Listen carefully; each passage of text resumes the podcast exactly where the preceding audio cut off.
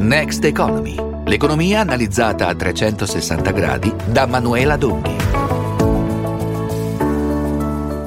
Next Economy. Per conoscere i prossimi passi dell'economia, il futuro della finanza, della borsa e del risparmio. Buongiorno e allora questo buongiorno vale di più oggi perché inizia una nuova settimana su Giornale Radio, la radio libera di informare e soprattutto con Next Economy. Io sono Manuela Donghi, bentrovati, in regia è già pronto Valerio Mazzeo e siamo pronti per in qualche modo darvi le prime indicazioni rispetto alla scaletta di questa puntata e rispetto agli argomenti che andremo ad affrontare con i nostri ospiti. Come sempre staremo insieme fino alle 13. Io vi ricordo il nostro numero numero di WhatsApp 334 11 11 622 e vi do anche il numero della diretta perché se avete voglia di chiamarci noi potremmo parlare, insomma, se magari siete impossibilitati a scrivere, avete voglia di condividere le vostre idee, potete digitare questo numero 02 86 88 22 60 naturalmente dalla regia, parleranno con voi e poi sarete in diretta con me e i nostri ospiti se avete voglia di parlare con gli ospiti che interverranno in questa puntata. Allora andiamo a vedere un po' cosa sta succedendo sulle borse. Sicuramente possiamo partire così. Eh. Eh, oggi eh, abbiamo una giornata ricca di strascichi politici, dalla Thailandia alla Turchia. Il focus è ancora puntato sul problema al tetto del debito USA, cui si accompagnano sensazioni anche un po' contrastanti sull'andamento dei prezzi. Venerdì scorso ci siamo lasciati con l'inflazione che è tornata a rappresentare in qualche modo un problema quando c'è stato questo sondaggio dell'Università del Michigan sulla fiducia delle famiglie che ha mostrato aspettative sui prezzi al consumo ai massimi da un anno e mh, peraltro nel consueto sondaggio di Bloomberg sulle aspettative per le prossime mosse della Banca Centrale Europea si vede un picco del tasso sui depositi al 3,75% per quanto riguarda quest'estate. Ora però il primo taglio al costo del denaro è previsto nel secondo trimestre del 2023 mentre nel precedente sondaggio si pensava già al primo trimestre, vedete è un po' il concetto che portiamo avanti sempre, come cambiano le previsioni, come dobbiamo veramente stare un po' alla finestra in questo, in questo periodo. Non è solo un detto di borsa, un detto degli operatori stare alla finestra, ci sono effettivamente dei momenti in cui bisogna adattarsi, guardare e poi agire. Questo è quello che ci eh, dà il mercato come sensazione in questo, in questo momento. Comunque le borse europee cosa stanno facendo in questo avvio di settimana? Diciamo che sono caute Abbiamo una situazione un po' mista anche se vogliamo, il Fuzimib è, è leggermente sopra la parità, sta ruotando intorno alla linea di parità e guadagna lo 0,01% in questo momento, il DAX di Francoforte guadagna lo 0,11%, il CAC di Parigi lo 0,41%, l'Ibex invece è in territorio negativo, meno 0,25%, il CAC di Parigi guadagna lo 0,40%, forse l'avevamo già detto, mancava il Fuzzi 100 che guadagna lo 0,28%, quindi cautela miste nel senso che abbiamo abbiamo anche una borsa, quella spagnola negativa, insomma si guarda un po' eh, verso tutto quello che abbiamo detto fino adesso e non solo. Intanto abbiamo cosa dobbiamo monitorare eh, in, questa, in questa giornata. Per quanto riguarda la borsa di Tokyo, quindi andiamo in Giappone. È sui massimi da 33 anni, eh, la protagonista stamattina in Asia Pacifico, l'indice Nikkei ha guadagnato lo 0,6% e si porta a 29.612 punti, un valore che appunto non si vedeva dalla fine del 2021. L'altro indice di riferimento, il Topix, eccolo qui quello che dicevo poco fa, è sui massimi degli ultimi 33 anni. Secondo Goldman Sachs, banca d'affari, le azioni giapponesi saliranno ancora, i fondamentali solidi e le aspettative di cambiamenti strutturali giustificano questa visione rialzista, questo è quanto si legge in una nota firmata proprio da Goldman Sachs. Altro tema eh, eh, abbiamo la lira turca, oggi si è mantenuta vicino al minimo storico di 19,5 per dollaro perché gli investitori stanno in qualche modo digerendo i risultati delle elezioni presidenziali che erano davvero cruciali in questa tornata e eh, con risultati preliminari che indicano che la corsa alla presidenza è destinata al ballottaggio. E non dimentichiamoci che abbiamo Erdogan che eh, governa il paese da, da, due decenni e diciamo che c'era un po' insomma la sensazione che potesse essere riconfermato subito. Invece è stata la sorpresa e quindi ora probabilmente si andrà al ballottaggio. E quindi gli investitori stanno monitorando da vicino le elezioni per orientarsi sulla futura politica economica mentre la Turchia continua ad affrontare una profonda crisi del costo della vita. Peraltro noi parliamo sempre dell'inflazione. In Turchia in questo momento se non ricordo male è al 40% comunque siamo lì. Ora monitoreremo e verificheremo i dati anche con il mio primo ospite. E poi, altro aspetto da segnalare, andiamo in Cina. La People's Bank of China ha dichiarato di aver mantenuto invariato il tasso di prestito a medio termine a un anno al 2,75% e ha iniettato 125 miliardi di yuan, che sono pari a 17,96 miliardi di dollari di liquidità. Altro argomento, vedete come parte insomma in modo, in modo bello sprint sprintoso la, settimana e poi venerdì, così torniamo sull'Italia e magari partiamo anche da qui, dopo la chiusura dei mercati, l'agenzia di rating Fitch ha confermato il rating dell'Italia a BBB con outlook stabile. Sui mercati resta l'incertezza legata all'inflazione naturalmente e rispetto anche alle prossime mosse delle banche centrali. Gli investitori si interrogano su quando avverrà un cambio di rotta con un'inversione della politica monetaria e con un atteggiamento meno restrittivo. Però al momento temo che possiamo ancora un po' accantonare questa, eh, diciamo questa, questa ipotesi. BBB Outlook stabile fa parte proprio della, eh, diciamo, mm, de, de, del giudizio che pone l'Italia ancora in quella parte eh, di investimento relativamente sicuro, mentre invece quando cominciamo a scendere, insomma, andiamo da BB più fino a SD, insomma, abbiamo un investimento rischioso, rischioso ma più redditizio, vuol dire che in qualche modo l'Italia è considerata ancora stabile al momento. E peraltro ci sono anche delle previsioni, ne parliamo tra poco, che parlano di una crescita eh, per l'Italia, una crescita che fino a poco fa mm, non, non, era considerata, insomma quindi si è alzato, l'Unione Europea ha alzato la crescita attesa in Italia più 1,2% nel 2023. Io direi di partire proprio dal nostro paese 334 11 11 622 anche perché a volte tutte queste previsioni fanno un po', eh, insomma, mh, mm, lottano un po' contro invece quello che viviamo ogni giorno, no? Con i prezzi che salgono, con tutte le problematiche che andiamo a raccontare in Next Economy. Maurizio Monti, buongiorno, direttore Istituto Svizzero della Borsa e Traders Magazine, grazie per essere con noi. Buongiorno a voi, buongiorno, buongiorno, a tutti gli ascoltatori. Allora Monti, io mi sono presa un po' di tempo perché effettivamente questa settimana inizia bella tosta, no? E abbiamo tante notizie da commentare, i mercati e gli investitori che guardano eh, tante, tanti aspetti. Intanto partiamo dall'Italia, se è d'accordo, eh, con questa sì, notizia, sì. intanto con l'Unione Europea che alza la crescita attesa in Italia e la, l'agenzia Fitch che ha confermato il rating con outlook, outlook stabile. Cosa significa che possiamo stare tranquilli? In effetti adesso dobbiamo aspettare quello che dice Moody's, che eh, aveva lanciato una specie di warning per il 18-19 maggio eh, di un'ipotesi di eh, downgrade del debito italiano.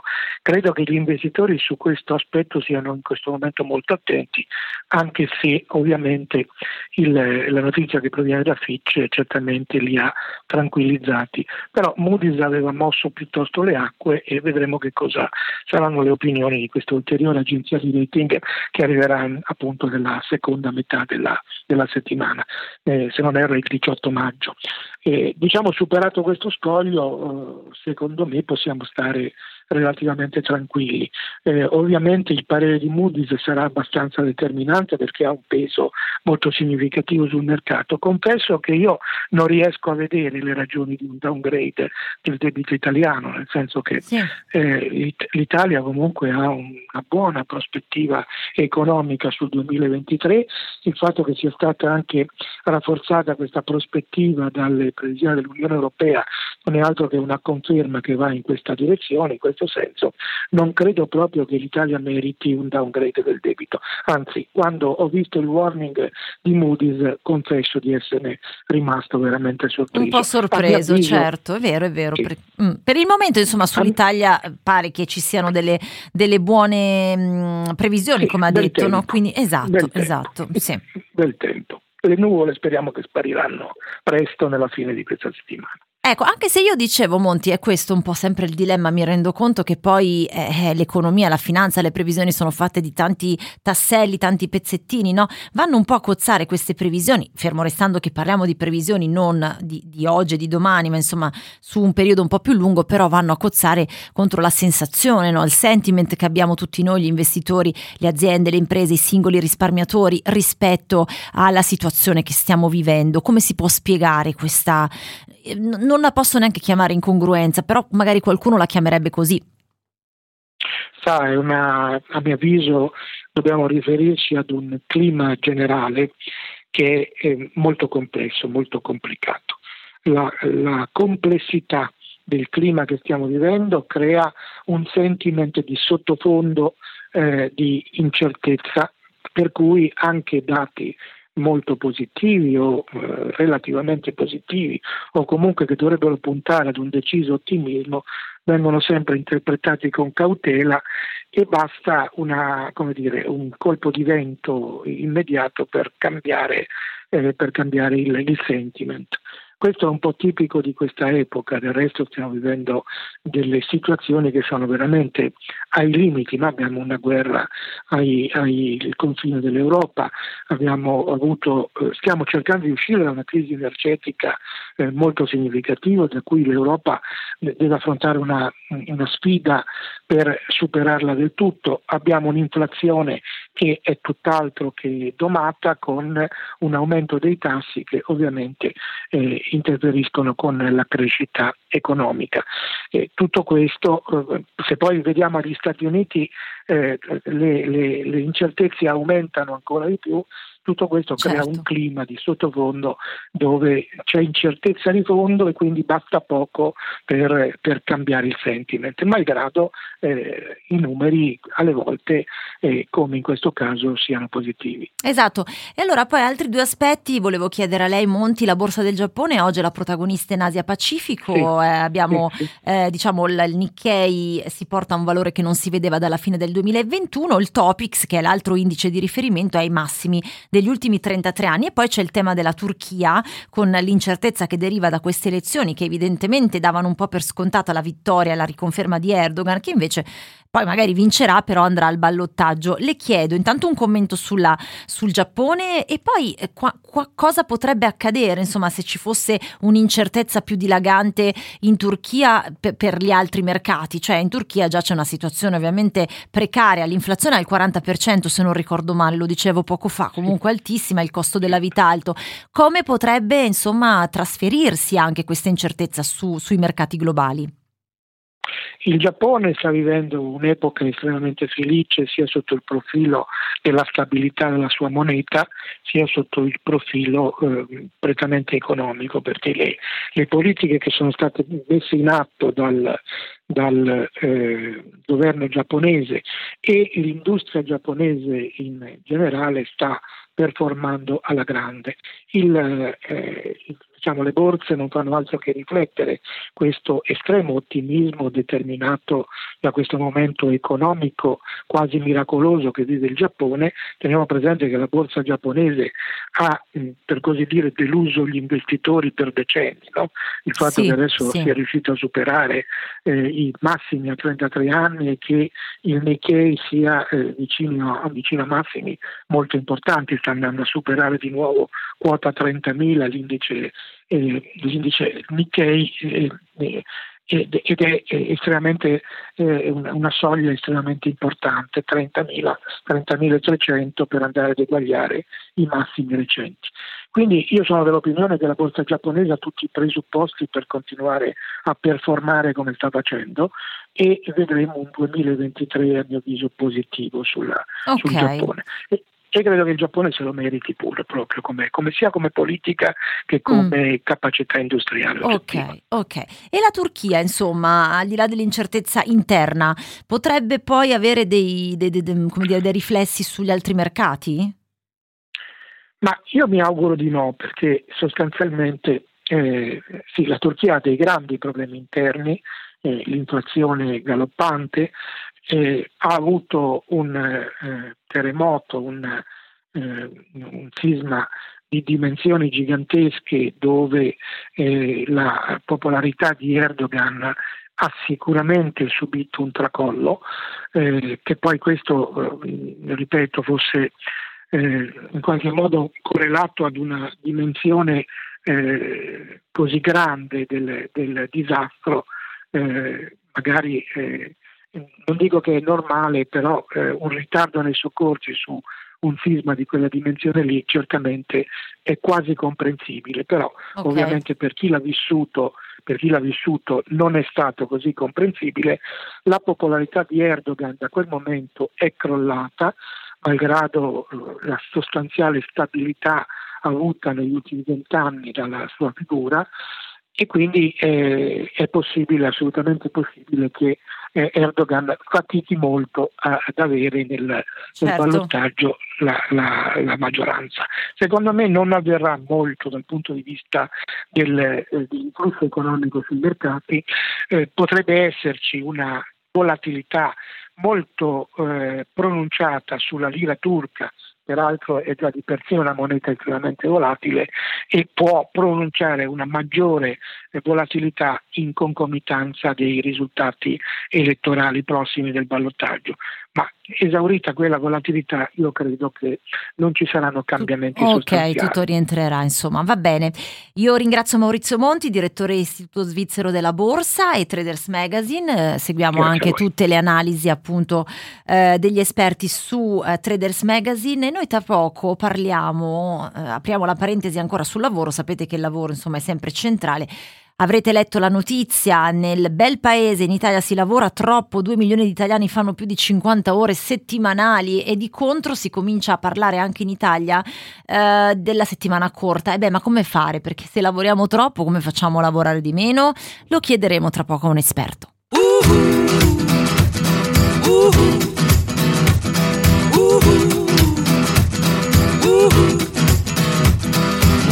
Knows it better than I know myself, so I'm gonna let her do all the talking. Ooh, ooh. I came across a place in the middle of nowhere with a big black horse and a cherry tree. Ooh ooh. I felt a little fear upon my back. I said, Don't look back, just keep on walking. Ooh ooh. But the big black car said, look this way. He said, hey,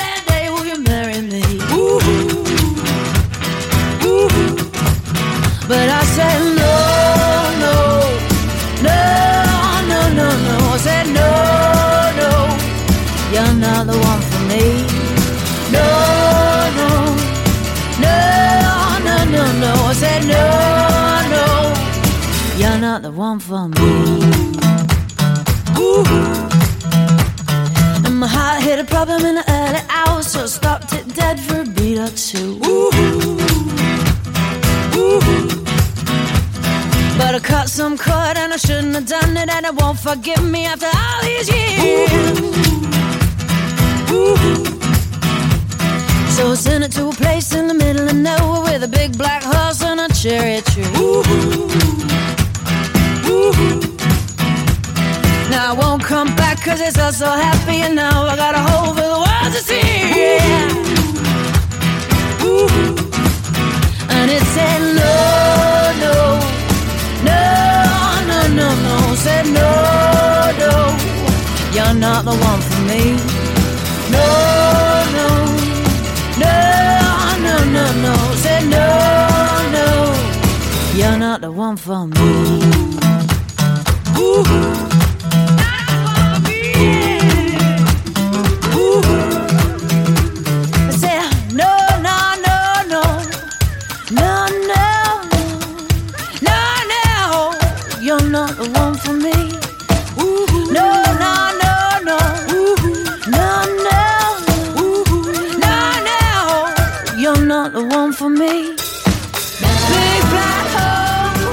Allora, eccoci qui dopo insomma, una breve pausa musicale, vi tiene compagnia insomma, la musica di giornale radio, la radio libera di informare. Torniamo con Next Economy, Manuela Donghi con voi fino alle 13 dal lunedì al venerdì. Notizie d'economia a 360 gradi, insomma, che riguardano la finanza, i mercati finanziari, le decisioni delle banche centrali, dei governi e poi naturalmente tutto quello che riguarda la vita quotidiana con eh, i conti che ci facciamo un po' in tasca, no? Tanto anche per riprendere un, eh, il titolo di un altro nostro programma con Sergio Luciano il sabato mattina nel weekend, insomma, conti in tasca dove effettivamente mettiamo un po' insieme le notizie della settimana e facciamo un po' i conti a tutti noi. Allora, intanto sul fronte macroeconomico, altre notizie, l'agenda odierna è piuttosto scarna.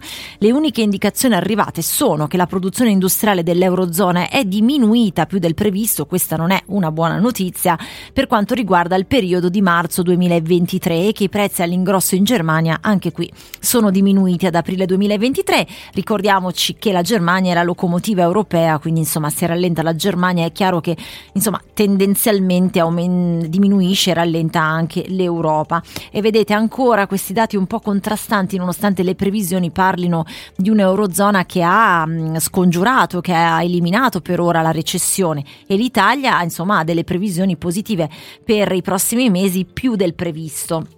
E allora, adesso noi parliamo di lavoro però, perché lo dicevamo anche poco fa con un ospite che ha parlato più di mercati finanziari. La domanda su tutte è stata, ma allora noi sentiamo previsioni positive, però poi di fatto eh, l'economia reale non va bene perché abbiamo paura, perché i prezzi sono ancora alti, abbiamo un'inflazione ancora alta, in Italia ancora oltre l'8%, i tassi continuano ad aumentare. Per esempio il vicepresidente della BCE, Luis De Guindos, ha dichiarato che la stretta della politica monetaria è arrivata alla fine, alla fase finale del viaggio di inasprimento monetario, però essendo preoccupati ancora dall'andamento dell'inflazione core, in particolare nei servizi, quindi l'inflazione depurata da beni più volatili come alimentari e energia, insomma bisogna monitorare bene la situazione e comunque molto probabilmente la BCE proseguirà con altri due rialzi dei tassi di interesse. Questo vuol dire un costo del denaro più, più pressante che si traduce in, eh, in, in costi per noi no? più elevati se dobbiamo affrontare dei eh, finanziamenti. Sul fronte del lavoro che cosa sta succedendo? Allora scopriamo attraverso i dati Eurostat che in Italia 2 milioni di lavoratori rimangono sul posto di lavoro 50 ore a settimana. Io chiedo subito a voi quante ore lavorate a settimana, fate un rapido calcolo, 334 11 11 622, poi per certe professioni è anche un po' impossibile, per esempio io non so quante ore effettivamente lavoro, perché posso fare il conto in radio, ma poi dopo, insomma, il mio lavoro è fatto per esempio di mail, telefonate, call, e eh, chissà quante ore lavoro, sicuramente più di 8 e probabilmente è qualcosa che accomuna tutti. Buongiorno Angelo Boccato, psicologo del lavoro che ritroviamo con molto piacere. Benvenuto. Buongiorno a lei, piacere mio, buongiorno a lei e ai radioascoltatori. Eh, anche Eccoci. perché partiamo da qui, effettivamente, mentre eh, annunciavo la notizia, ehm, professore, ehm, dottore, è questo che pensavo, ma a, a, meno che non si abbia un lavoro proprio che so, che è stabilito da, da, da, da ore determinate, che so, in fabbrica, in uffici, che... E se no come si fa a calcolare quante ore lavoriamo? Ci sono delle professioni per cui è, è praticamente impossibile, d'accordo? Sono d'accordo con lei, differenzierei ovviamente il lavoro come dipendente di un'azienda che in teoria dovrebbe essere assolutamente monitorato dal, dal badge, quindi dal controllo del, delle ore di presenza senza rispetto all'azienda rispetto a quello appunto del lavoratore autonomo. E in realtà tutte e due le tipologie di lavoratori si ritrovano sempre più appunto per motivi anche in parte uguali, in parte diversi, a lavorare molte più ore del, del dovuto. E questo è un dato assolutamente fondamentale da prendere in considerazione per tanti motivi, non ultimo anche quello di ordine psicologico. Eh no, certo, assolutamente, anche perché a volte, eh, lo abbiamo già detto forse anche in altre puntate, tendiamo a, a fare più di quello che dovremmo, no? magari senza schedulare eh, bene eh, le, le, le, cioè, i compiti che abbiamo da fare, magari tendiamo a sovraperformare una giornata arrivando stressati, stanchi, quando invece alcune delle cose fatte potevano essere rimandate. No? Questo è un esempio banale, ma credo che si possa partire proprio da qui. Partiamo da qui e partiamo dalla singola persona, dal professionista, dal collaboratore di un'azienda, ma dobbiamo, eh, quando si parla di lavoro, sono due eh, le, gli attori protagonisti in gioco, eh, c'è chi eh, produce lavoro palpabile e impalpabile e chi richiede quindi il cliente. Eh, spesso sì. si è creato un po' e si crea un po' questo meccanismo vizioso nel quale la variabile diciamo, di efficacia e anche qualitativa di un'azienda è anche il fatto di in quanto mi consegna il prodotto. Serve realmente, questo lo dico lato clienti, serve realmente in quei tempi con quella urgenza, con quella velocità? Eh, poniamocelo come domanda, perché giustamente come diceva lei, alcune volte acceleriamo al massimo quando invece in realtà mm. pianificandolo poteva essere spalmato nei, certo, certo. Esatto, allora diamo il buon esempio, dottor Boccato, non acceleriamo adesso, ci separiamo per una pausa, così almeno ci rilassiamo, non ci stressiamo e poi torniamo a parlare di questo argomento, è d'accordo? Ottima idea, un per... caffè non guasta mai. Ecco, beh, se, se riesci a prendere un caffè sono contenta. Tra poco ancora con Angelo Boccato, ma voi quante ore lavorate? Fatecelo sapere. Next Economy L'economia analizzata a 360 gradi da Manuela Donghi. Next Economy. Per conoscere i prossimi passi dell'economia, il futuro della finanza, della borsa e del risparmio. Eccoci tornati in diretta Next Economy su Giornale Radio, la radio libera di informare, Manuela Donghi con voi al 334 11 11 622 vi ho chiesto ma voi quante ore lavorate a settimana? Perché abbiamo scoperto che insomma in Italia si lavora troppo, che poi magari è relativo, magari ci sono altri paesi eh, in cui si lavora di più, però parliamo di 2 milioni di italiani che fanno più di 50 ore settimanali, anche se poi bisogna un po' distinguere da lavoro a lavoro, c'è chi scrive ormai non abbiamo più misura, tendiamo sempre a voler fare di più perché ci viene chiesto sempre di essere sul pezzo. Eh, dottor Angelo Boccato, psicologo del lavoro, questo è vero però. Siamo iperconnessi, per cui mail, Whatsapp, eh, hai modo di riesci entro oggi, eh, tutta questa serie di input eh, hanno eh, dato una esagerata accelerazione alla quantità di attività lavorative. Questo richiede come anche in altre occasioni abbiamo detto, anche una strutturazione, una pianificazione e ripianificazione. Ma questo, attenzione, come accennavo prima, parte, può partire dall'interno dell'azienda, ma può anche partire appunto dalle richieste del cliente. Eh, riusciamo a pianificare a, lo dico fra virgolette, gestire il cliente rispetto a queste emergenze? Eh, è un grande mm. tema. L'altro grande tema è quello dell'attenzione, alcune persone 50 ore le fanno anche con gioia, gioia, o passione, ricordiamoci che però questo può nel tempo generare stress, certo. può generare ansia e poi c'è un altro grande tema di cui pochissimo se ne parla, che è quello dell'arrivare a una forma di dipendenza dal lavoro, tecnicamente in inglese chiamata workaholism, per cui come dire ubriacato nel sì, senso metaforico sì, sì. del termine chiaramente dal lavoro, è ancora molto molto molto poco valutato e considerato nel mondo del lavoro questo, ma è un, una patologia eh, nella quale ahimè sempre più le persone stanno, ecco, stanno cadendo. Ovviamente poi c'è patologia, invece magari ci possono essere delle sensazioni, però mi pare di capire che questo porti a, che so, faccio un esempio, dottor Boccato, eh, quando magari abbiamo un giorno in cui non abbiamo molto da fare o non abbiamo addirittura niente da fare, troviamo sempre qualcosa da fare perché ci sentiamo in colpa, può essere questo? Guardi, un primo segnale è vado a vedere sul telefono dove ormai quasi tutti hanno messaggi, ma soprattutto mail, eh, vado a vedere se c'è qualcosa eh, di nuovo o in più che potrei fare adesso, anche se non è arrivata una notifica. Ci sono dei dati abbastanza ah, okay. preoccupanti rispetto a questa azione uomo telefonino, uomo computer in realtà, eh, di persone che appunto vanno a vedere, magari facendo un reload, un ricarica, se c'è qualcosa di... Ecco, questo sono già dei primi segnali, perché se non hai neanche un avviso eh, sonoro o quello che sia che ti dice c'è una mail nuova o un messaggio nuovo, che senso mm. ha? Allora l'imparare a saper staccare, a mettere il telefono non in silenzioso se serve per l'emergenza e certo. non guardarlo magari per delle ore durante il giorno, mezz'ore o, o nel fine settimana diventa salubre. Eh, certo, eh, beh, però a questo punto sorge spontanea una domanda, le chiedo un'ultima cosa e come facciamo, cioè se, se, siamo messi così in Italia, semplifico molto, come possiamo pensare di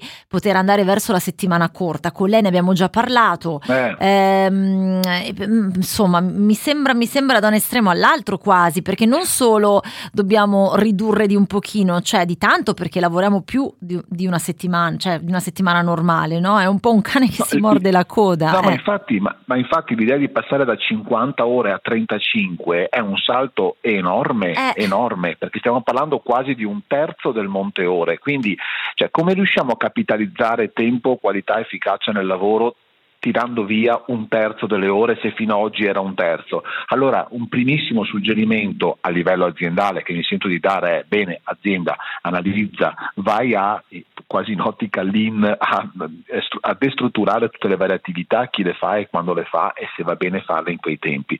Lato singolo, lato soggetto, lato persona organizzati, ma soprattutto pensa più a te stesso. Non è vero, non è assolutamente vero che il fare, fare, fare dà tanta gioia e soddisfazione, perché poi può covare, come dicevo prima, stress distonico, quindi negativo, dal tonico si passa al distonico e lì si è a rischio anche appunto, mm-hmm. per esempio workaholic, di dipendenza dal lavoro, devo fare, devo fare, devo fare, quando in realtà non è così detto che. No, no, è vero, ha ragione. Anche quando eh, ha detto una cosa fondamentale, secondo me, lei, anche quando il lavoro piace, anche quando amiamo il nostro lavoro, eh, ma, sì, ci rende felice, però poi rischiamo di arrivare a un punto in cui non, non riusciamo più a controllarci e questo ovviamente causa stress, ansia e altre situazioni non propriamente mi... positive. Mm se mi permetto una frase spot, visto che siamo in radio, sì. è eh, ok, pensiamo alla vita dentro la quale c'è anche il lavoro. Eh sì, è vero, questo ce lo dobbiamo segnare. Guardi, io mi farò un cartello, io amo le frasi, gliela rubo, mi dispiace, glielo dico però in diretta radiofonica, così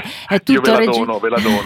ecco, così è tutto registrato e non così, c'è alcun esatto. copyright in questo caso. No, no, è una frase effettivamente che dovremmo tenere tutti, tutti bene a mente. Eh, a volte però non si riesce, insomma, forse è un processo che deve partire proprio anche da un cambio di mentalità in generale, no? Del sistema lavoro in Italia a partire proprio dalle imprese che devono mm, far capire ai lavoratori che va bene, è ovvio che la produttività è importante, figuriamoci per un'impresa, ma che eh, mm, l'impresa stessa deve concedere del, del, del tempo libero a, ai lavoratori. Insomma, speriamo perché altrimenti. Ne ha poi benefici, eh, ne eh, ha benefici eh, appunto, immagino, questo, immagino. Nel, nel, breve e medio termine ne ha benefici. No, perché poi si rischiano delle patologie e questo poi dopo è peggio. Insomma, portiamo dopo, dopo questi, questi italiani che lavorano più di 50 ore settimanali rischiano di non lavorarne più neanche una proprio perché sono stressati. Danno all'azienda, ma soprattutto esatto. danno al lavoratore. Assolutamente, torneremo su queste tematiche come spesso facciamo proprio con il dottor Angelo Boccato, psicologo del lavoro, che ringrazio naturalmente per... Grazie a voi. Eh, ah, l'ha preso il caffè prima, dottor Boccato? Buonissimo. Ah, perfetto. Sì, buonissimo. Eh, adesso, adesso i nostri amici capiranno perché gliel'ho chiesto e volevo avere conferma. Grazie ancora a Boccato e saluto... Grazie e saluto Davide Cobelli, coordinatore nazionale SCA Italy. Intanto buongiorno. Buongiorno a lei buongiorno agli ascoltatori. Associazione di categoria che si impegna a supportare, ecco qui, tutta la filiera del caffè, creando una comunità globale che mira non solo a valorizzare il caffè di qualità e mantenere elevati standard, ma anche a rendere la catena del valore più sostenibile dal punto di vista ambientale e sociale. In particolar modo su cosa vi focalizzate? Su azioni di ricerca, partnership e formazione ed espandendo la rete globale. Ecco perché volevo sapere se il dottor Angelo Boccato avesse preso un caffè, anche perché ogni giorno nel mondo si consumano 3,1 miliardi di tazze di caffè. E questo, peraltro, si stima che questo numero aumenterà. È così, partiamo da qui. Ben, ben trovato di nuovo, dottor Cobelli. Grazie, grazie mille. Sì, è così. Il consumo di caffè nei paesi proprio consumatori è in netto aumento eh, negli ultimi anni da sempre eh, anche grazie al fatto che esistono chiaramente nuovi mercati emergenti che eh, ad esempio la Cina in particolare o una parte di Asia che eh, è sempre stata comunque vocata al consumo di tè ma che ultimamente si è poi una parte quantomeno convertita al consumo di caffè e quindi sì, eh, c'è un consumo costante in aumento in tutto il mondo di caffè. In tutto il mondo. Beh, l'Italia, l'Italia immagino che sia sempre un po' in pole position per il consumo della bevanda, giusto? E sì, diciamo che non è in pole position perché in realtà ah. siamo, non siamo i primi al mondo come consumo di bevanda affatto.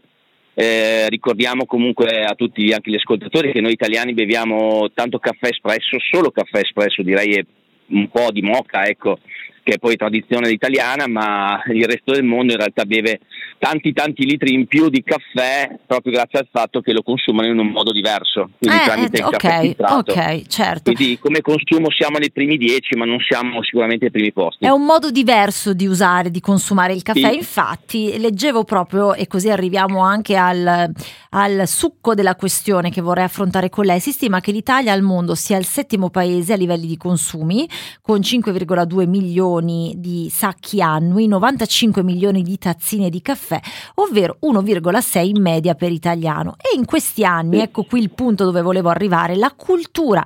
Chissà eh, quanti amici che ci seguono hanno già sentito parlare di questa cultura dello specialty coffee sta prendendo sempre più piede e proprio SCA eh, Italy racconta perché dobbiamo tutelarlo. Di cosa stiamo parlando?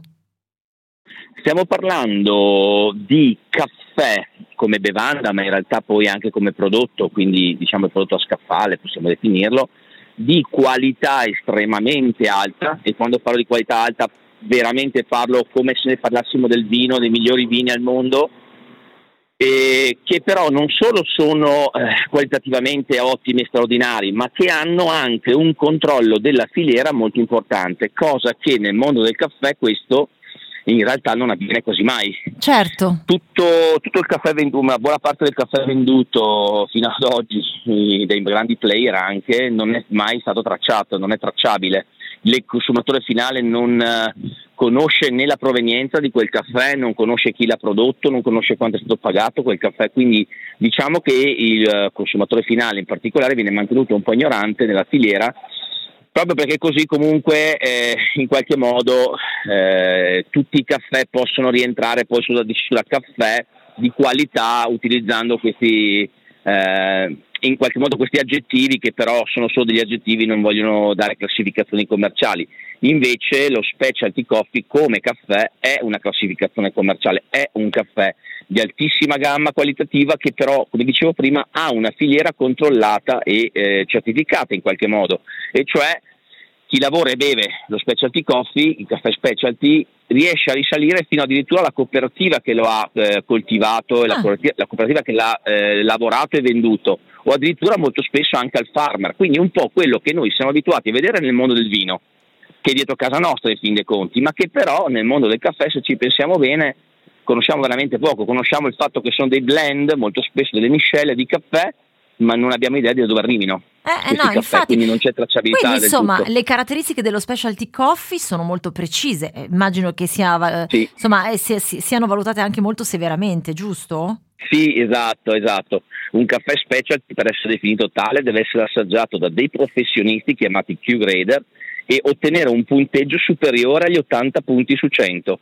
Quindi Ah, eh, deve avere per forza di cose un valore estremamente alto. Ancora una volta io faccio sempre paragone con il vino che noi italiani conosciamo molto bene. Nel vino i punteggi vengono dati da ormai 30 anni sui super Tuscano, sui vini particolarmente buoni.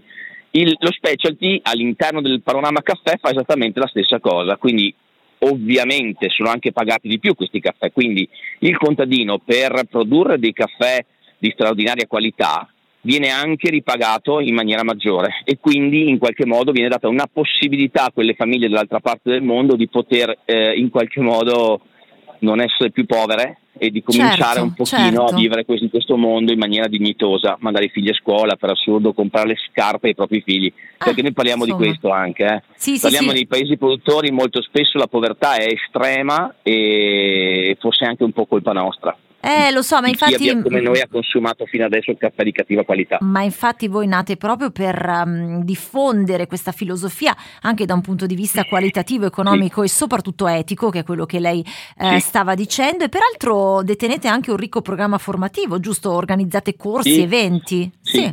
Noi, a parte che l'associazione è a livello mondiale, quindi parliamo di un'associazione mondiale non solo italiana, noi siamo diciamo, il capitolo, viene chiamato così il chapter, il capitolo italiano, ma in realtà siamo presenti in decine di paesi nel mondo come associazione.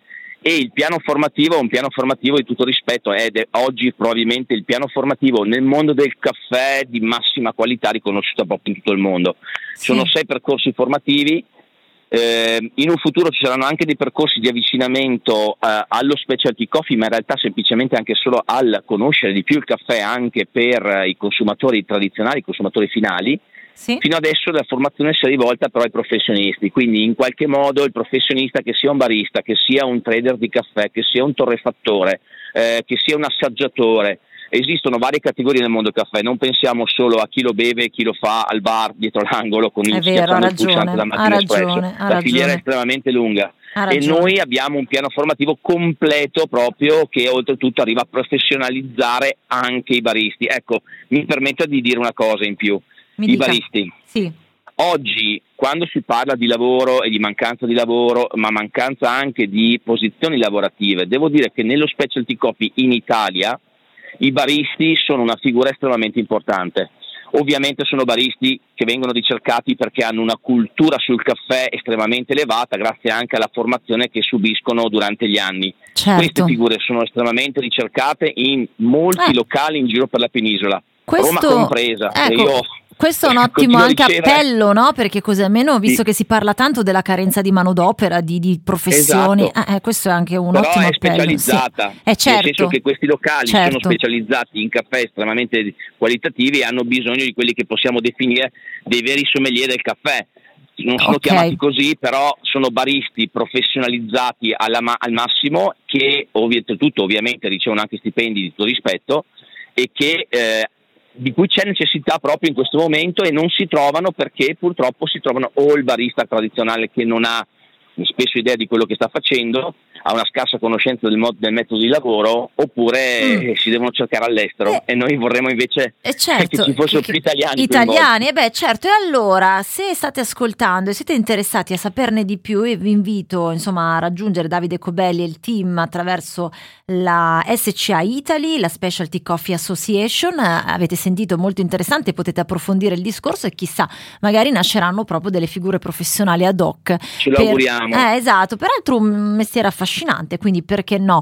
Eh, insomma, Sì. prendete contatto. Grazie a Davide Cobelli, coordinatore nazionale di. SCA Italy, per averci fatto conoscere questa realtà che effettivamente non da tutti è conosciuta. E mh, poi torneremo anche sul discorso della carenza della manodopera con un altro settore. Tra poco, invece, il solito report settimanale da parte della CGA di Mestre, scopriremo dove abitano i paperonde paperoni d'Italia.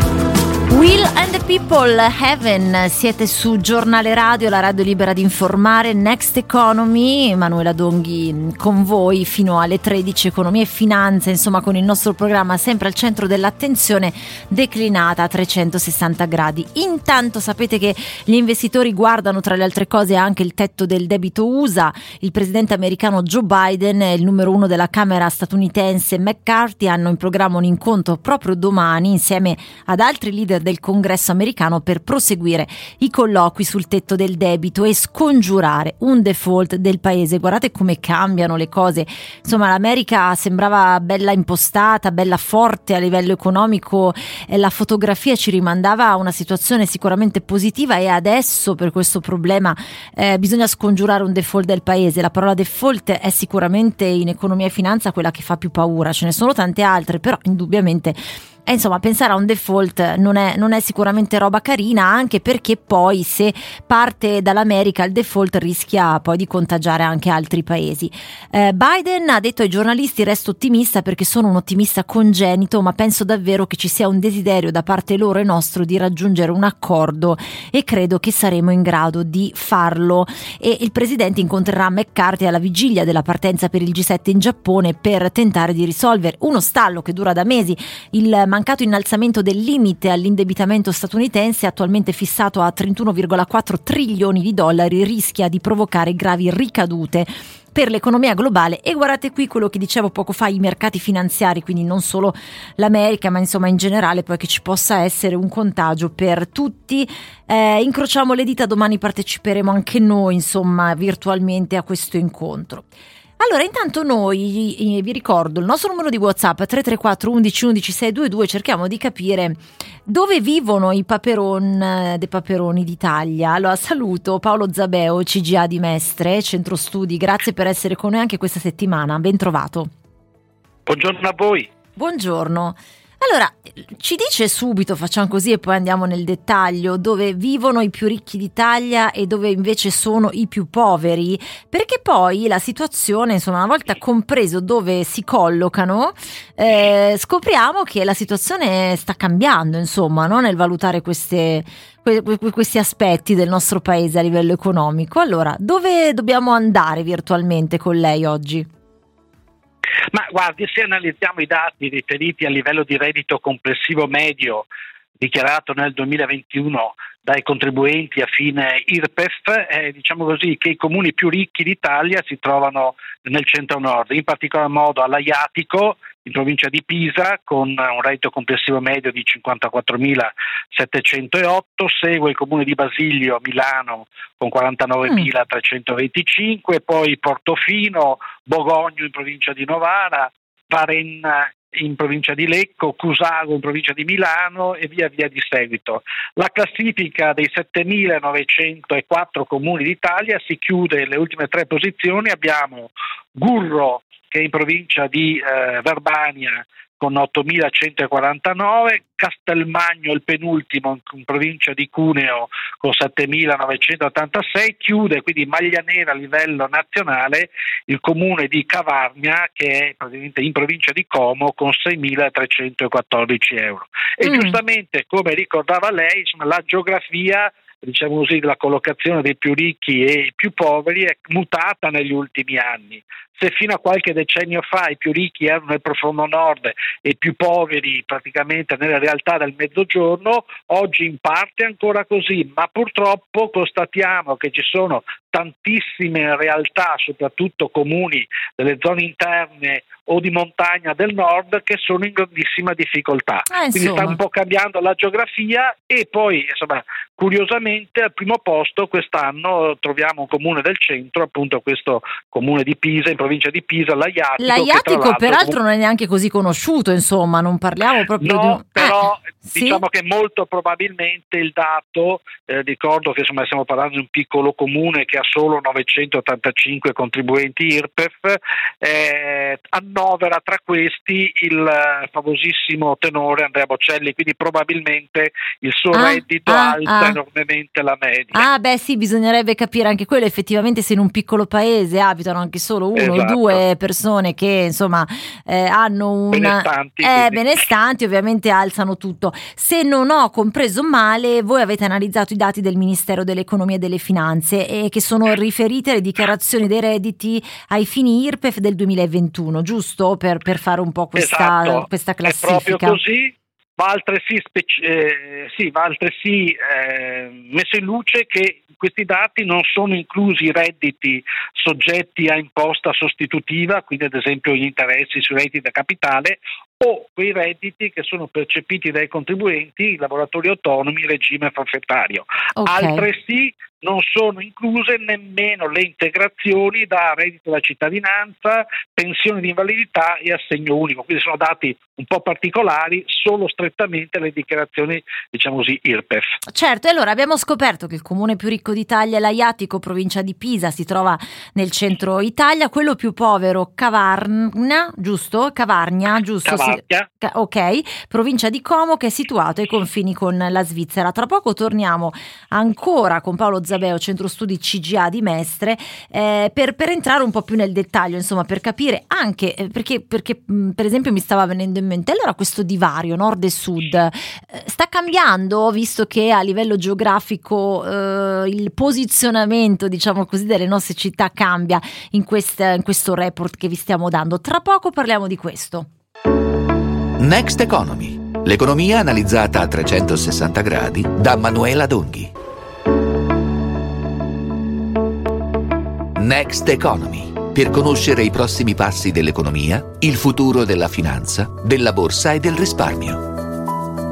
Seconda ora di Next Economy su Giornale Radio, la radio libera di informare. Avete sentito anche nel nostro notiziario, insomma, le notizie che stiamo affrontando nel nostro programma. Si è parlato di crescita, di inflazione, di debito pubblico che purtroppo insomma rimarrà al, oltre il 140% del PIL anche per il prossimo anno. Insomma, quindi eh, eh, ricalca un po' quello che dicevamo in apertura di questa puntata. Belle notizie, ma eh, insomma altre meno, meno positive che ci lasciano sempre un po' la situazione in ombra. Vi leggo anche questa, Confesercenti ci dice che 52.000 negozi, eh, ci sono 52.000 negozi in meno nel 2023 rispetto al 2019, i negozi continuano a diminuire.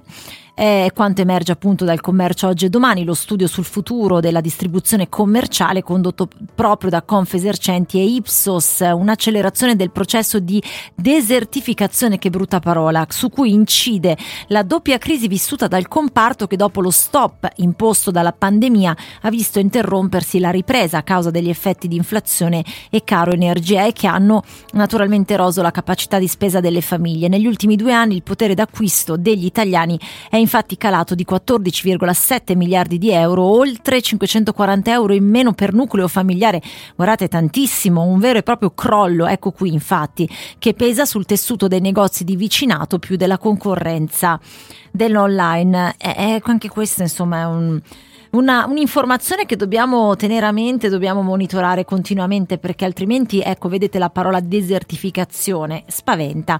Invece con Paolo Zabeo, che è ancora collegato con noi, Centro Studi CGA, parliamo proprio Restiamo un po' anche in tema, se vogliamo, dei paperoni d'Italia che abitano all'Aiatico, siamo in provincia di Pisa, e i più poveri in provincia di Como, a Cavarnia. In passato, diciamo che i, diciamo, coloro che erano più ricchi e quelli più poveri erano separati da più di mille chilometri perché quelli più ricchi stavano al nord e l'ultimo nel mezzogiorno, quelli più poveri nel mezzogiorno. Dottor Zabeo, stavamo proprio parlando del fatto che negli ultimi anni la situazione insomma, non si è ribaltata ma è cambiata. Infatti, per esempio, ci sono segnali di impoverimento che purtroppo interessano anche il nord. Tra i 50 comuni più poveri del paese, ad esempio, 11 sono nel settentrione. No?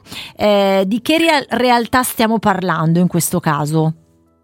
Stiamo parlando di realtà piccole, piccolissime, borghi comuni, paesi di montagna eh, ubicati nelle aree interne che stavano vivendo una situazione estremamente difficile. Negli ultimi 30 e 40 anni hanno subito un forte spopolamento, le persone che sono rimaste sono invecchiate e quindi questo ha contribuito a abbassare notevolmente i livelli di, il livello di reddito.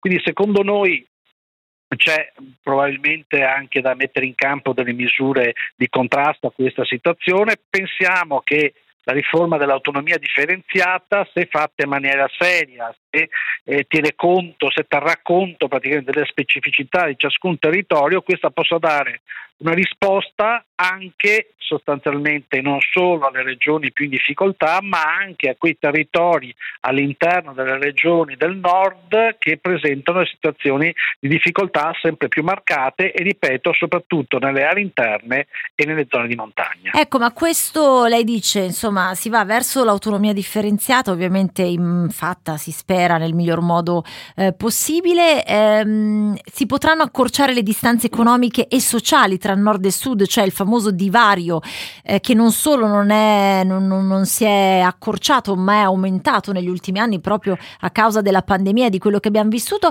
invece potrebbero, potrebbero esserci delle buone notizie da questo punto di vista?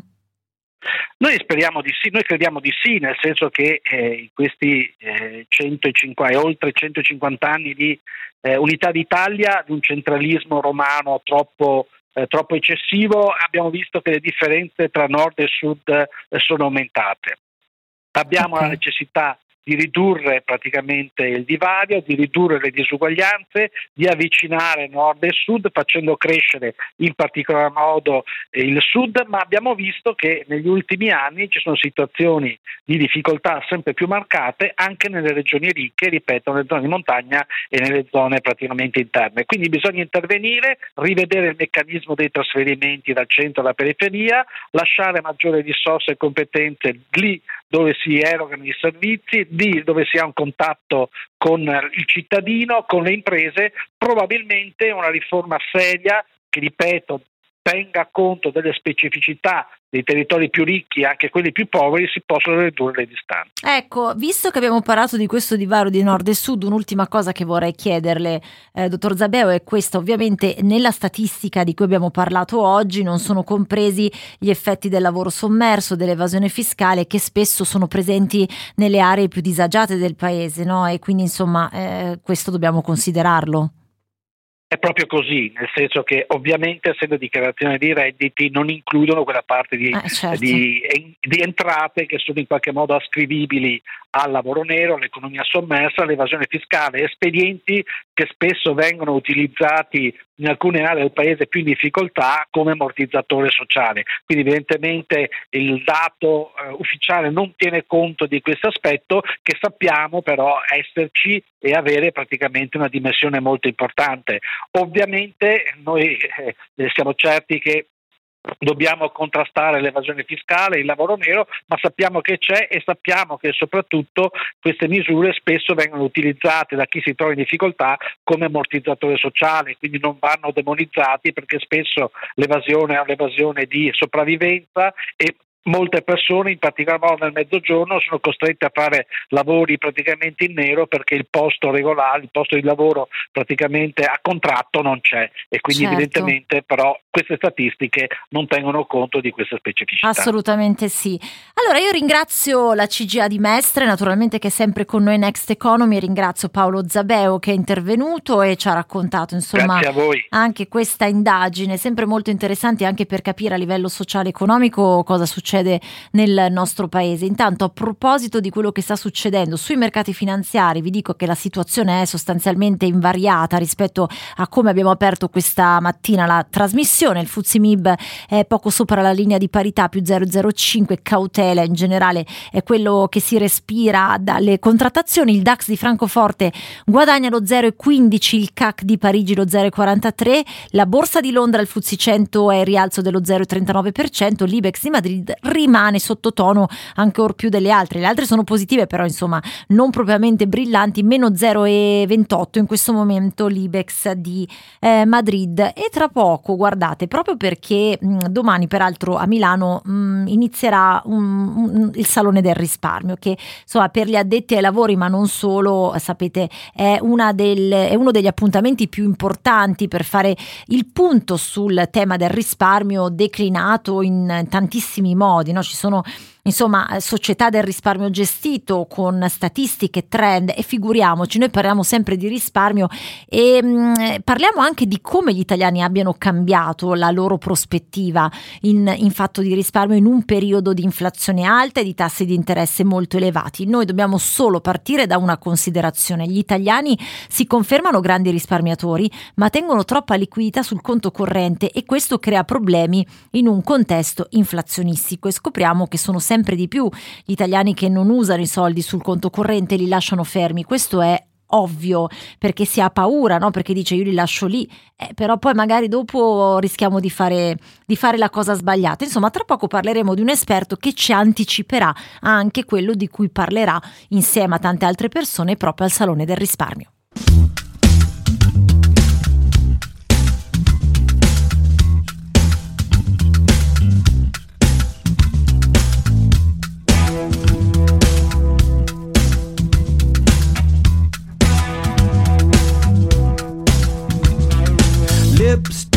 Junkie debunked the all in one. She came back wearing a smile.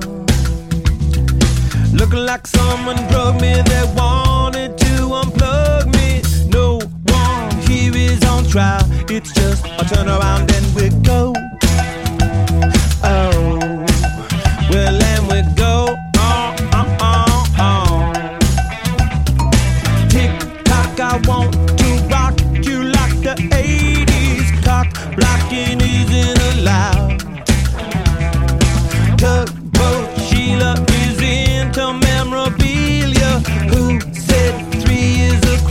Crowd? We'd better get it on the go.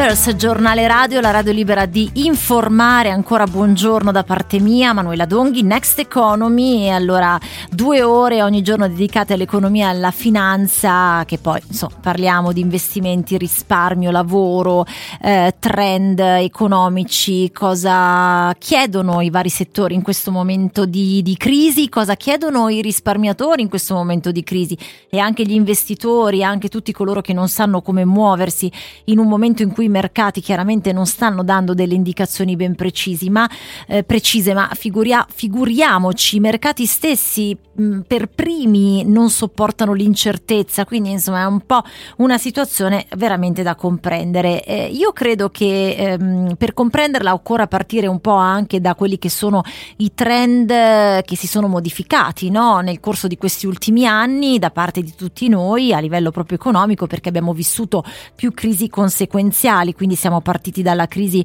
eh, del Covid, quindi con l'emergenza pandemica e poi quando finalmente sembrava che tutto dovesse ripartire, insomma è arrivata la guerra, è arrivata l'inflazione con eh, le azioni delle banche centrali aggressive e allora la domanda su tutte è ma come possiamo guardare con positività al futuro o meglio magari non con positività perché quella dobbiamo sempre tenerla ma quando potremmo intravedere una luce in fondo al tunnel e poi come fare a risparmiare e investire i soldi? Queste sono anche le domande che spesso ci ponete al 334 11 11 622 e allora adesso cerchiamo di fare un po' il punto eh, su tutti questi mh, mm, temi. Buongiorno a Piero Davini, amministratore e co-founder di eh, Teseo, Teseo Formazione. Buongiorno, ben trovato.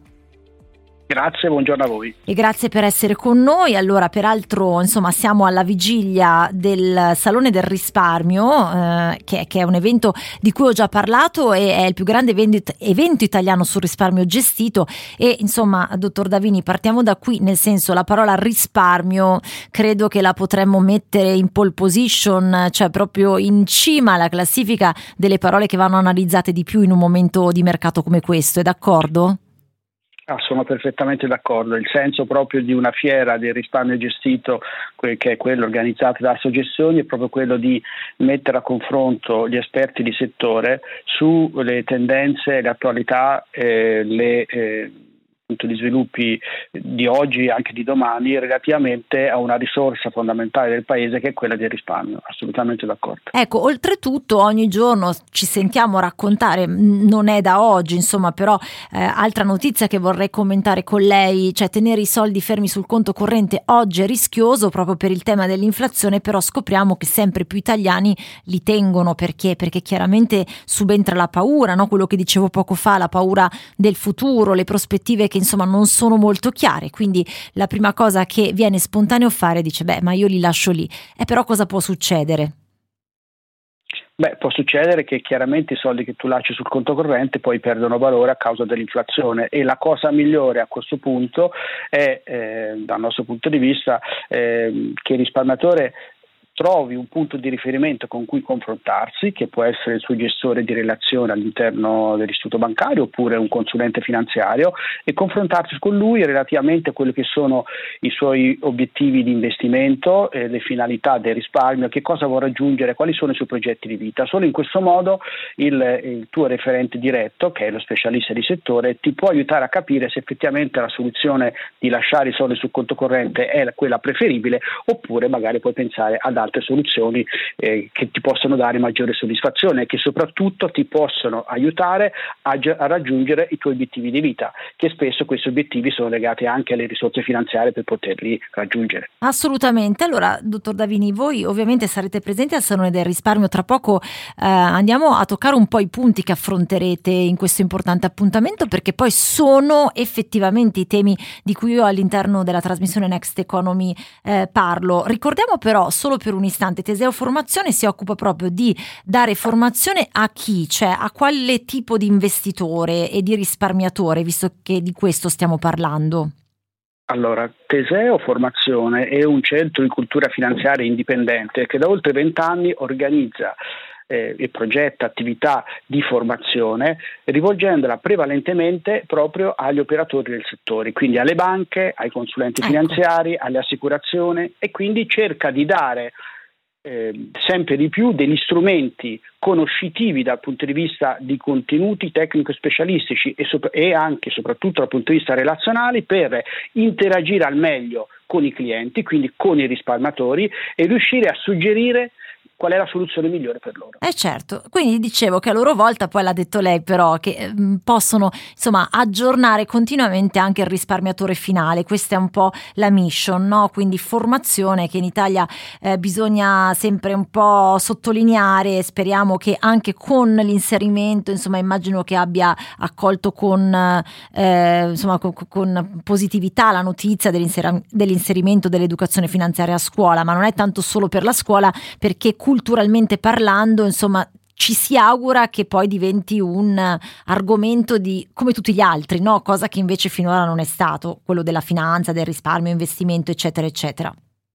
Assolutamente, l'alfabetizzazione finanziaria è sempre stato un problema per gli italiani e l'inserimento dell'educazione finanziaria all'interno dell'educazione civica potrebbe essere uno degli elementi eh, che ci può aiutare a invertire questo trend, per consentire quindi ai risparmiatori di confrontarsi con i propri consulenti da un livello di conoscenza maggiore. Esatto. E quindi chiaramente questo dovrebbe aiutarli anche a eh, farsi seguire al meglio e comprendere di più le soluzioni che i consulenti propongono. Esatto, l'obiettivo è quello di avere insomma sempre meno bias, cioè pregiudizi no, intorno a questi temi. E arriviamo proprio alle conferenze che voi terrete all'interno del Salone del Risparmio. Peraltro, insomma, io invito i nostri amici a leggere un po' di informazioni proprio dal sito salonedelrisparmio.com perché ci sono davvero tanti appuntamenti. Mi ha colpito um, il tema di una, poi sono tutte un po' collegate, però partiamo da questa, il tema di questa conferenza, dal portafoglio strategico al portafoglio tattico strategico strategico e voi vi chiedete se è un cambio di paradigma obbligato. In che senso? Perché poi appunto tornando al discorso che abbiamo fatto fino adesso, quando si parla di portafoglio, investimenti, cioè, molti dicono ma io come faccio a investire in questo momento? Cioè appunto bisogna conoscere e poi insomma dove volete arrivare attraverso questo focus?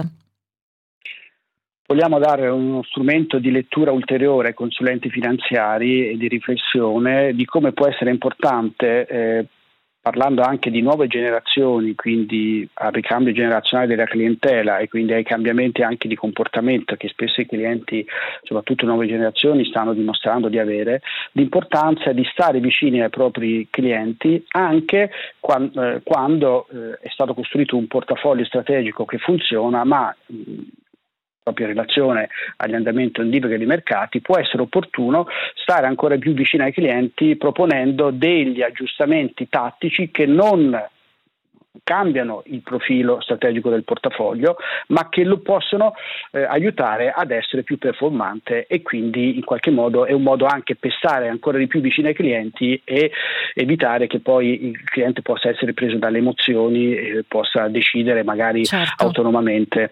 Eh, ci sono studi, ricordiamo che l'economia comportamentale ha spiegato negli ultimi anni che effettivamente l'andamento dei mercati non è tanto funzione dei mercati stessi, ma del comportamento degli investitori investitori. Assolutamente. Poi voi vi dedicate anche attraverso un altro appuntamento sempre al Salone del Risparmio sui giovani. Um, I giovani stanno cominciando a investire e a risparmiare di più, ma, ma dove per risparmiare intendo dire nel giusto modo, appunto, non lasciando i soldi fermi che poi eh, si, si traduce in un'arma a doppio taglio. Allora, si possono individuare sia i giovani che eh, sono quelli che poi erediteranno il patrimonio dei loro genitori e, e si possono individuare invece quei giovani che magari non avendo questo patrimonio devono risparmiare per costruirsi il proprio futuro. Sia in un caso sia nell'altro, i giovani hanno delle caratteristiche sociologiche e comportamentali molto diverse da, dalle, altre, dalle, altre, generazioni che le hanno precedute. Sì. Ed è questo che noi andremo a analizzare proprio nella conferenza giovani investimenti, tutto quello che i consulenti finanziari devono sapere sul passaggio di testimone generazionale tra i clienti, perché per suggerire al meglio i risparmiatori, per il, cliente, per il, consulente è importante entrare il più possibile in empatia e per entrare certo. in empatia quanto eh, di più meglio si può fare che conoscere effettivamente le caratteristiche di questi giovani, di queste nuove generazioni, che poi sono fondamentalmente le generazioni millennials e la generazione Z, cioè quelli nati dopo gli anni 80 fino al 2000 e la, la generazione Z invece quelli nati dopo il 2000. Assolutamente si senta. E poi, dottor Davini, non posso non chiederle questo, altre parole chiave, insomma, accanto a risparmio, inflazione, momento che stiamo vivendo a livello economico, abbiamo lo stress, la parola stress e le dinamiche che proprio può, questo può scatenare quando no, si deve decidere come investire i propri soldi. Non a caso, infatti, poi c'è tutto il tema dell'economia comportamentale che bisogna sempre tenere in, in vista e voglio dire, voi come Teseo, eh, visto che parliamo di formazione, sicuramente lo farete tutti i giorni, ma qui vi concentrerete in modo particolare, se non ho capito male. Sì, assolutamente sì. Questo intervento è molto interessante che sarà tenuto poi da uno dei nostri relatori che è il dottor Davide Lazzari che è il presidente dell'ordine degli psicologi, eh, affronterà proprio il tema dello stress inquadrandolo con un approccio molto pratico, tant'è vero che la conferenza si chiama La bilancia promuovere il benessere con la bilancia dello stress. Lo stress, i circuiti dello stress sono circuiti energetici che si, che si attivano quando siamo in difficoltà, ma ehm, visto che il contesto di oggi è un contesto sempre in continua evoluzione e cambiamento, la caratteristica fondamentale del contesto di oggi è proprio il cambiamento continuo e quindi l'incertezza, è chiaro sì. che l'incertezza provoca una situazione di stress in ciascuno di noi, sempre comunque tutti i giorni praticamente, per tutte le cose che dobbiamo fare, tutti i problemi che dobbiamo risolvere, è proprio un contesto sociale sociale caratterizzato da questa incertezza. Allora lo stress si può cercare di gestire con quello che appunto nella relazione, nell'intervento che proporremo si chiama la bilancia dello stress, proprio cercando di creare un equilibrio tra i quattro fattori che sono fondamentalmente i due fattori di richieste esterne interne o aspettative e le risorse interne e le risorse esterne che io posso mettere a disposizione del, del mio equilibrio per cercare sì. appunto di trasformare quello che viene definito tecnicamente il distress in eustress, cioè in una situazione come dire di, ehm, di allerta che però in qualche modo mi aiuta ad affrontare i problemi e quindi a stare meglio. Insomma, bene, ma, eh, molto molto interessante. Peraltro, anch'io ci sarò al Salone del Risparmio nella giornata di mercoledì pomeriggio. Si sa mai che riusciremo a incontrarci e a, a incrociarci anche per condividere quello che di solito condividiamo in radio. Io ringrazio Piero Davini, amministratore e co-founder di eh, Teseo. Appunto, per chi volesse, io ci sarò mercoledì 17 maggio in una conferenza stampa, eh, non una conferenza stampa, in una conferenza alle 14.45 in Sala Amber, proprio dove Sala Amber 6, dove faremo un po' il punto su uomini e donne, appuntamento con la volatilità, ma davvero ci sono tanti, tanti incontri e in questo momento credo che sia interessante davvero per tutti per avvicinarsi al mondo del risparmio e della finanza in generale. Tra poco, tra poco di cosa parleremo? Eh beh, parleremo ancora di grandi dimissioni, altro tema centrale in Next Economy, però eh, proveremo a guardarli da un altro punto di vista, cioè questo fenomeno dimissionario è un problema o un'opportunità per le piccole e medie imprese. A tra poco. Next Economy, l'economia analizzata a 360 gradi da Manuela Donghi.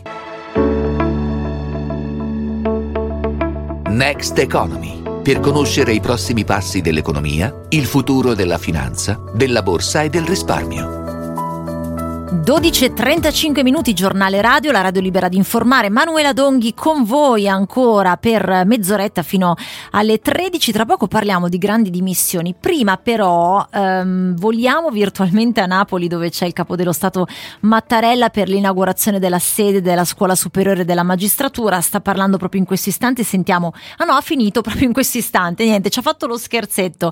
E beh, oggi era un appuntamento a Castel Capuano per la presentazione dell'anno formativo 2020 2023 e si è concluso proprio adesso, però era un appuntamento importante anche per far luce insomma sul tema della giustizia, ma insomma abbiamo dato la notizia, poco importa che a questo punto non abbiamo sentito le parole di Mattarella, ne parleremo. Eh, saluto Antonio Panico, titolare di Business Coaching Italia, eh, business coach, peraltro è stato eletto anche business coach dell'anno ai prestigiosi CEO Today Consulting Management Award nel 2022 e con una riconferma nel 2020, scusate, nel 2021 e con una riconferma nel 2022. Dottor Panico, buongiorno, grazie per essere con noi. Buon... Buongiorno a lei, grazie mille di avermi ospitato. Buongiorno, guardi, non potevo non chiamarla per questo grande tema appunto delle grandi dimissioni, usiamo eh, la parola grandi due volte perché insomma una volta c'erano il posto fisso, la carriera a tutti i costi, queste ambizioni che per tanti anni hanno condizionato le scelte di intere generazioni, poi qualcosa è cambiato e, e per arrivare ai giorni nostri, insomma non solo il posto fisso non è poi così ambito e, e da una parte per fortuna perché probabilmente si tende a seguire di più le proprie ambizioni, ma si tende a lasciare anche il famoso posto fisso quando non ci sentiamo più a nostro agio eh, sul lavoro, anche per trovare un bilanciamento tra la vita privata e la vita eh, professionale. Eh, per quanto riguarda il 2022, 1,6 milioni di persone hanno deciso di abbandonare la propria occupazione. Il fenomeno riguarda soprattutto profili qualificati che hanno una maggiore possibilità di scelta e che quindi non risentono nemmeno delle problematiche che stiamo vivendo oggi come l'inflazione dei rincari dell'energia, però dobbiamo un attimino capire anche questo fenomeno come affrontarlo e allora io con lei, dottor Panico, vorrei affrontarlo da un altro punto di vista perché ne abbiamo già parlato tanto dal punto di vista delle aziende. Mi, mi verrebbe da dire, ma questo fenomeno di missionario Dobbiamo vederlo come un problema o come un'opportunità? Se non ho capito male, secondo lei siamo di fronte a un'opportunità per le aziende? In che senso? Eh, allora, siamo di fronte a un fenomeno, come, come fa sempre il mercato, il mercato è il mercato e si muove come vuole. Poi l'imprenditore sì. sta, sta all'imprenditore gestire il mercato, rispondere al mercato in maniera proattiva o passiva. Se lo si continua a gestire in maniera passiva, ci si continua a lamentare che le persone vanno via o dicendo che le persone non vogliono più lavorare, eh, otteniamo un risultato. Se invece si sfrutta la tendenza di mercato per massimizzare il risultato, si possono recuperare quote di mercato nel mercato del lavoro sto parlando, non nel mercato certo, eh, certo. non in termini di fatturato, nel mercato del lavoro, quindi si può sfruttare questo trend per riuscire a ottenere dei benefici, perché oggi trovare un, un, collaboratore è una cosa che già da tempo stava accadendo, trovare un collaboratore qualificato, bravo, un vero talento, oggi è molto più difficile trovare un buon cliente, eh, molto molto molto più difficile. Vero, a questo punto le imprese... Prego, prego, prego. Dico, a questo punto le imprese di fronte al fenomeno amplificato dopo con il Covid a questo fenomeno di grandi dimissioni per cui le persone decidono di lasciare il posto fisso, un lavoro anche sicuro, anche bello per seguire le proprie ambizioni, andare a trovare posti di lavoro che eh, rispondono meglio alle proprie ambizioni, ai propri valori, bisogna capire come fare per acquisire talenti e trattenerli. Eh Oggi certo, lavoro non è più, eh certo. dato il posto fisso, no. ti devo dare qualcos'altro. No, no, oltretutto è il tema, al di là delle grandi dimissioni, il grande tema del momento è proprio quello della mancanza di personale qualificato, no? Quindi poi ne parleremo peraltro tra poco con eh, il segretario dell'Unione Artigiani perché è arrivato un allarme anche da, dagli artigiani da questo punto di vista, è proprio formare dei lavoratori che poi possano davvero eh, essere eh, sul pezzo per il posto che Ci viene loro offerto. Sì. Ne, ne, parlavo, chiedo scusa se ti ho interrotto, ma Niente. ne parlavo proprio qualche, qualche, giorno fa con dei miei eh, clienti nel campo della ristorazione, l'hotelleria, eccetera.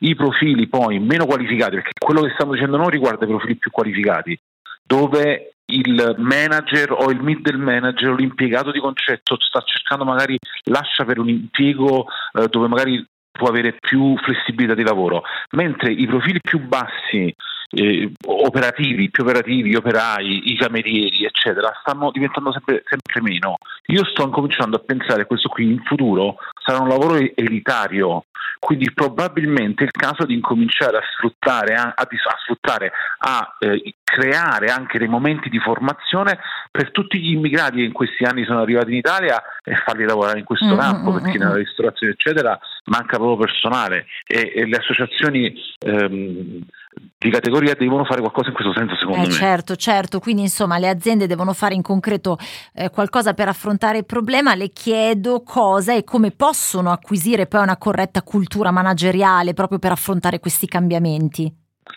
Allora, cosa fare? La prima cosa che andrebbe fatta è quella di fare un sondaggio per capire cosa le persone all'interno dell'azienda o che gravitano intorno all'azienda, quindi che sono papabili eh, collaboratori di queste aziende vedono come eh, valore aggiunto nel loro lavoro. Noi abbiamo visto già dei sondaggi, moltissime persone preferirebbero più flessibilità eh, oraria, quindi un, sì. un lavoro ca- da casa e non soltanto da ufficio magari, o maggiore flessibilità nella scelta dell'orario di lavoro, però ci sono anche tantissime cose che vengono richieste, per esempio eh, la possibilità di formarsi, la possibilità di essere seguiti dai coach, la possibilità di avere un rapporto con i propri ehm, superiori migliore, più comunicativo, certo. meglio gesti- con manager che gestiscono meglio le relazioni al personale. Una volta fatto questo sondaggio, quindi una volta capito quali sono i bisogni dei propri dipendenti e dei propri potenziali dipendenti in futuro, quello che va fatto è messo in piedi un sistema di gestione del,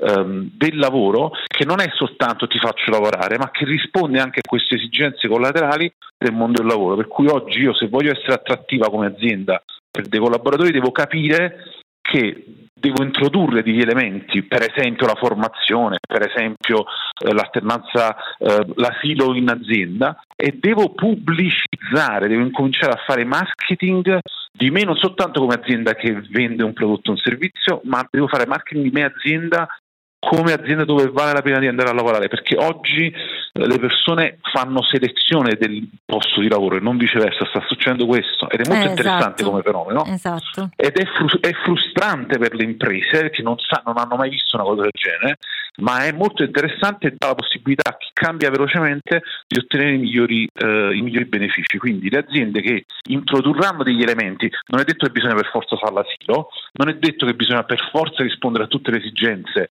dei collaboratori, ma rispondendo a, ad alcune esigenze e creando un, clima, un posto di lavoro attrattivo e pubblicizzandolo, vedranno accogliere, vedranno accedere alle loro ehm, proposte di lavoro più profili più qualificati e vedranno che le persone saranno più disponibili ad andare a, lavorare. Ah, certo, certo, si sentiranno più nei panni giusti, mettiamola così, no? Eh, quello, assolutamente. Quello sicuramente. Io faccio un po' l'avvocato del diavolo, però, dottor Panico, ma nel senso che seguo assolutamente eh, con convinzione e anche in accordo il suo discorso. Mm, però, le, visto che stiamo attraversando un momento un po' particolare, il mondo del lavoro è fatto da X cose e da X problemi che devono essere ancora risolte. Però le persone che sono incoraggiate a seguire i propri sogni imprenditoriali e su questo, guardi, meno male, cioè sono contenta, però non rischiano di fallire, eh, esatto, cioè credo che questo sia una cosa assolutamente positiva perché vuol dire che non ci accontentiamo. E poi voglio dire, magari abbiamo studiato tanti anni,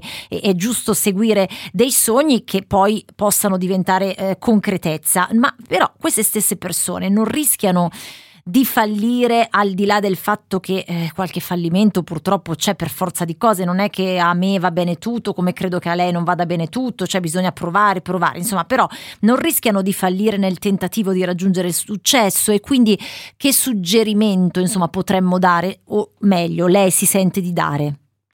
Il mio suggerimento è cominciare a pensare che il fallimento fa parte della, del gioco qualche, qualche, settimana fa un, un, giocatore di basket ha commentato alla domanda del giornalista che gli chiedeva se eh, si sentisse aver fallito anche questa stagione, ha detto guarda che nello sport non esiste il fallimento, eh, non è che ogni anno tu ricevi un aumento di stipendio, ma caso tu abbia fatto un buon lavoro, ci sono giorni in cui vinci e giorni in cui non vinci. Nel business fallire all'ordine del giorno, quindi chi si affaccia, chi vuole seguire le proprie passioni o cambiare lavoro deve mettere in conto che può fallire, non è la fine del mondo ma è un'opportunità anche per chi eh, si, si, mette in gioco di imparare qualcosa, perché purtroppo l'essere umano impara per traumi e noi abbiamo visto troppo spesso che eh, sbagliando si impara, si diceva no? quando noi eravamo ragazzini.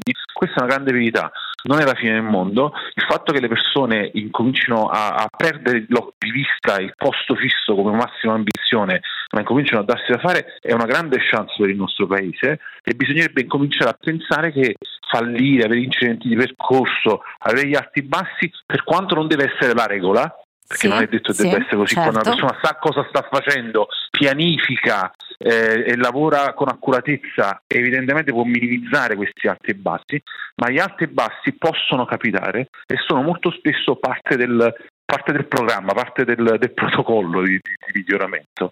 Eh, io sono molto eh, affezionato alle persone che lasciano il posto di lavoro per darsi da fare, anche io l'ho fatto, l'ho fatto in un anno in cui c'era crisi nel mercato della formazione e nel mercato delle aziende, però dico anche una cosa, nei momenti di crisi chi si dà da fare eh, ottiene più spazio perché tutti quanti si ritirano e chi aggredisce il mercato ha più possibilità di conquistare fette di mercato certo, che poi non perde. Certo. È stato così per me, lei lo capisce benissimo questo discorso e, e, anche chi ci sta seguendo, quindi è, lo è stato così per me perché ho lasciato l'azienda e ho cominciato a fare professionista in un momento di crisi di mercato.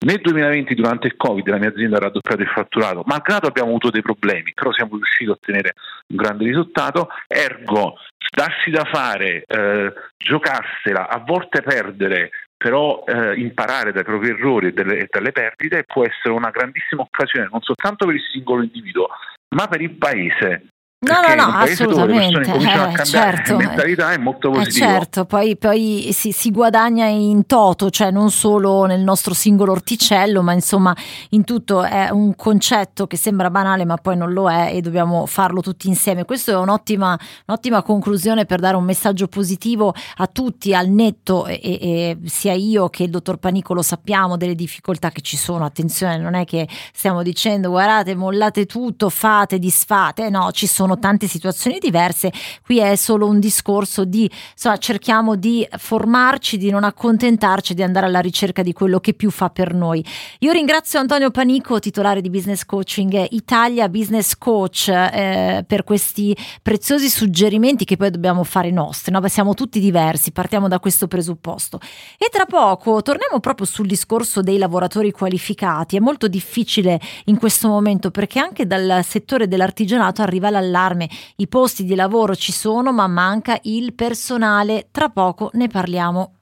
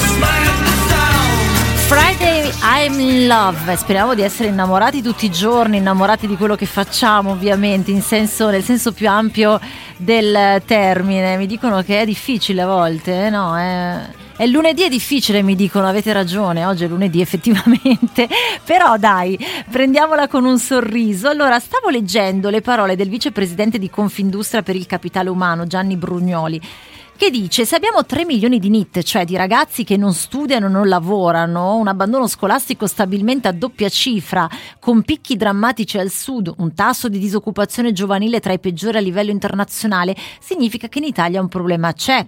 Ma non è nuovo però, attenzione, infatti dice governi e politica in questi anni hanno perso di vista i giovani, ma il nostro paese, e questa è la parte più importante, che è la seconda potenza manifatturiera d'Europa, eh, la settima economia mondiale, non può permettersi un simile spreco di talenti. Insomma, basta ragazzi in panchina, dobbiamo invertire rotta rimettendo al centro le competenze che servono alle imprese. È di questo che vogliamo parlare eh, e abbiamo, di cui abbiamo già parlato altre volte, ma oggi ne parliamo con Marco Accornero, segretario Unione Artigiani che è con noi. Dottor Accornero, buongiorno, ben trovato. Bu- Buongiorno a lei e ai suoi ascoltatori. Eh, allora, questo è un po' il punto cruciale. È arrivato un allarme anche appunto dal, da, da, voi, dagli artigiani, perché a quanto ho capito i posti ci sono, ma manca il personale, è così? Sì, viviamo questo paradosso che le imprese non trovano eh, giovani da formare o eh, ancora peggio personale qualificato e specializzato da inserire nelle proprie aziende. Abbiamo un, una vacanza di personale che stimiamo a livello nazionale di 300.000 posti di lavoro nel nostro settore eh, artigiano, questo crea eh, grandi difficoltà eh, sia per la vita quotidiana delle aziende che spesso non riescono a soddisfare eh, tutti gli ordini che ricevono e più in prospettiva un problema di ricambio generazionale, cioè rischieremo che queste imprese vadano a morire non perché non c'è mercato ma perché non c'è chi le fa andare avanti. Certo, ma il problema quindi eh, qual è? Proprio detto proprio terra terra, dottora Cornero, che ancora oggi ci troviamo di fronte a giovani che magari hanno voglia di fare, ma hanno voglia di dedicarsi ad altri mestieri, oppure è, cambiato proprio anche, è cambiata anche la prospettiva nei confronti di un qualsiasi tipo di lavoro e quindi insomma si lascia da parte la formazione. Insomma, secondo lei qual è il problema più, più sentito? Ma io vedo tre problemi che creano una mm. tempesta perfetta eh, c'è un problema, oserei, oserei, dire strutturale, per cui eh, a causa della denatalità, che non è un problema di, solo di quest'anno, ma che eh, ormai si protrae da decenni, sono più le persone che vanno in pensione di quelle che entrano ah, nel sì, mondo del ah, lavoro. Sì. E nel prossimo quinquennio, mi scusi se la interrompo, io avevo già avuto modo di leggere questi dati, aumenteranno sempre di più e quindi rischiamo davvero di, di superare ogni limite praticamente. Cioè già oggi ci sono, mm, cioè manteniamo più persone rispetto a quante persone producano per il nostro paese, che è quello che diceva lei. Tra cinque anni se, ci saranno molte persone che dovranno andare in pensione. E beh, se, se non avremo avremo giovani quindi, come faremo? Ah, certo. E quindi è un fatto matematico che eh, se esce un milione di persone all'anno che va in pensione e ne entrano nel mondo del lavoro 500-600 mila, c'è comunque un buco di, eh, di 400-500 mila persone eh, nel mondo del lavoro. Un secondo aspetto è quello che diceva lei prima, eh, dopo la pandemia abbiamo registrato, si registra in tutto il mondo un uh, riposizionamento delle priorità di vita di molte persone, le quali preferiscono abbandonare o ridimensionare il proprio impegno lavorativo per dare priorità o la stessa priorità a esigenze eh, di carattere strettamente personale, eh, certo. i viaggi, la palestra, il tennis, eh, eccetera. E poi abbiamo un mm, problema sì. congiunturale nostro eh, per cui il lavoro manuale in Italia è considerato di serie B e quindi eh, i giovani e le loro famiglie non lo considerano eh, in maniera adeguata quale sbocco lavorativo per i, pro, per i propri certo, figli o certo. eh, questo non tanto per un aspetto retributivo ma quanto perché il lavoro manuale viene considerato non eh, trendy dal punto di eh. vista sociale. Ecco, pensi che invece leggevo che il, mm, c- ci sarebbe, perché usiamo il condizionale, perché poi la tendenza invece non è questa in Italia, ci sarebbe un lavoro record con i diplomi degli istituti tecnici, eh, l'occupabilità degli istituti tecnologici superiori sale all'86,5%, ma, ed è quello che diceva lei, dottora Cornero, restano una realtà di nicchia con appena 20.000 iscritti, perché pochi si iscrivono no, per fare poi lavori più manuali uguali. Esattamente, eh. esattamente, hanno un tasso di successo enorme e danno uh, adito a uh, professionalità spendibili sul mercato in maniera facile e quindi si può anche cambiare azienda uh, facilmente e si cresce ma- con la retribuzione in maniera interessante man mano che si acquisisce esperienza. Il problema è che sono troppo pochi. Eh, sono pro- troppo pochi, ma eh, questo però è un problema che c'è da un po', vero, dottor Accornero? Nel senso che... Ehm... Sì, sì, nel nostro settore... Eh, infatti. È, è, è almeno vent'anni che assistiamo a questo fenomeno però eh, quando parlavo di tempesta perfetta aggravato in questo periodo, oserei dire reso drammatico in questo periodo dagli altri due fenomeni che interessano tutta l'economia. Uno la denatalità e due sì, sì, che certo. eh, molte persone stanno, hanno ripensato il proprio modello di vita. Ecco, um, vor- vorrei chiederle però anche un'altra cosa, il discorso anche del lavoro femminile e maschile, forse il vostro, però magari mi sbaglio, è, è un lavoro più maschile, quindi è ancora più complicato a questo punto? Ma è, è, è più maschile ma non solo maschile, cioè circa il 20% delle imprese nel nostro settore ha un titolare donna, c'è tutto il mondo dei servizi alla persona, le imprese di pulizie, ma poi molte barriere si stanno abbattendo in questo senso, eh, comunque c'è eh, tutto anche l'artigianato artistico che accoglie molte donne, eh, sicuramente c'è una prevalenza della componente maschile, eh, eh, mh, però non c'è una barriera così netta. Ok, ok. Quindi cosa state cercando, lo so che è complicato, dottora Cornero, cosa state cercando di fare anche magari attraverso la divulgazione in questo, in questo contesto? Ma noi con le nostre forze da un lato cerchiamo di svolgere attività di orientamento e quindi incontriamo i giovani quando prima devono ancora fare la scelta nelle scuole medie e eh, facciamo anche progetti di divulgazione all'interno delle scuole. E, eh, facciamo questo con le nostre forze diciamo, di volontariato eh, e, e raccogliamo anche dei eh, risultati, certamente eh, non possiamo far da soli di risolvere un problema così gigantesco. Assolutamente, assolutamente. Insomma, però l'appello è quello di, come ha detto lei, insomma, non è che sono lavori meno trendy, no? Cioè, è, è, è che forse per troppo tempo abbiamo pensato che altri lavori potessero darci più possibilità, cosa che invece, non, eh, esatto, cosa invece che, che, non è proprio così, insomma, è, anzi si è, si è ribaltato, ecco, accanto poi a delle professioni che sono nate, che sono le professioni del futuro, però insomma poi ce ne sono altre che non è che spariscono, anzi ci sono e lo stiamo dicendo, quindi io invito anche a Cornero, se è d'accordo, a magari chiedere ai nostri amici di rivolgersi a lei, a voi, eh, anche per capire certo, no, quali certo, possibilità certo, ci sono no, per entrare nel mondo del lavoro le imprese artigiane comunque sono travolte eh, dall'innovazione tecnologica, sono costantemente in aggiornamento tecnologico e quindi eh, i giovani potrebbero trovare in molte nostre aziende una, un ambiente moderno, digitale, tecnologico perché le imprese lo fanno non per capriccio ma perché sennò restano indietro ed escono dal mercato. Certo, assolutamente. Va bene. Grazie intanto Marco Accornero, avremo modo sicuramente di sentirci in altre occasioni, Grazie. segretario Unione Artigiani, insomma, poi eh, è arrivato questo messaggio di Paolo. Intanto mi chiamo Manuela, io non mi chiamo Ciccia, grazie mille. Eh, dice: eh, le, le, eh, Io rivoglio indietro i miei soldi. Se un milione vogliono andare in pensione perché decenni fa si è figliato troppo. Ma infatti il problema è proprio quello: che proprio per avere i contributi dobbiamo cercare di bilanciare la presenza dei lavoratori. Non so se mh, mm, è stato chiaro il discorso che abbiamo fatto, N- non capisco questa presa di posizione. Poi, peraltro, eh, io certo non sono quella che che, dà soldi o che li prende, insomma. Comunque io mi chiamo Manuela Donghi, tornerò domani con Next Economy, sempre qui su Giornale Radio. Grazie a tutti voi che mi avete scritto e segnalato anche nuovi argomenti attraverso i social. Sapete che io scrivo sempre tutto e poi attraverso gli ospiti ne parleremo. Grazie a Valerio Mazzeo in regia e grazie ai nostri ospiti che sono intervenuti. Restate su Giornale Radio. Ora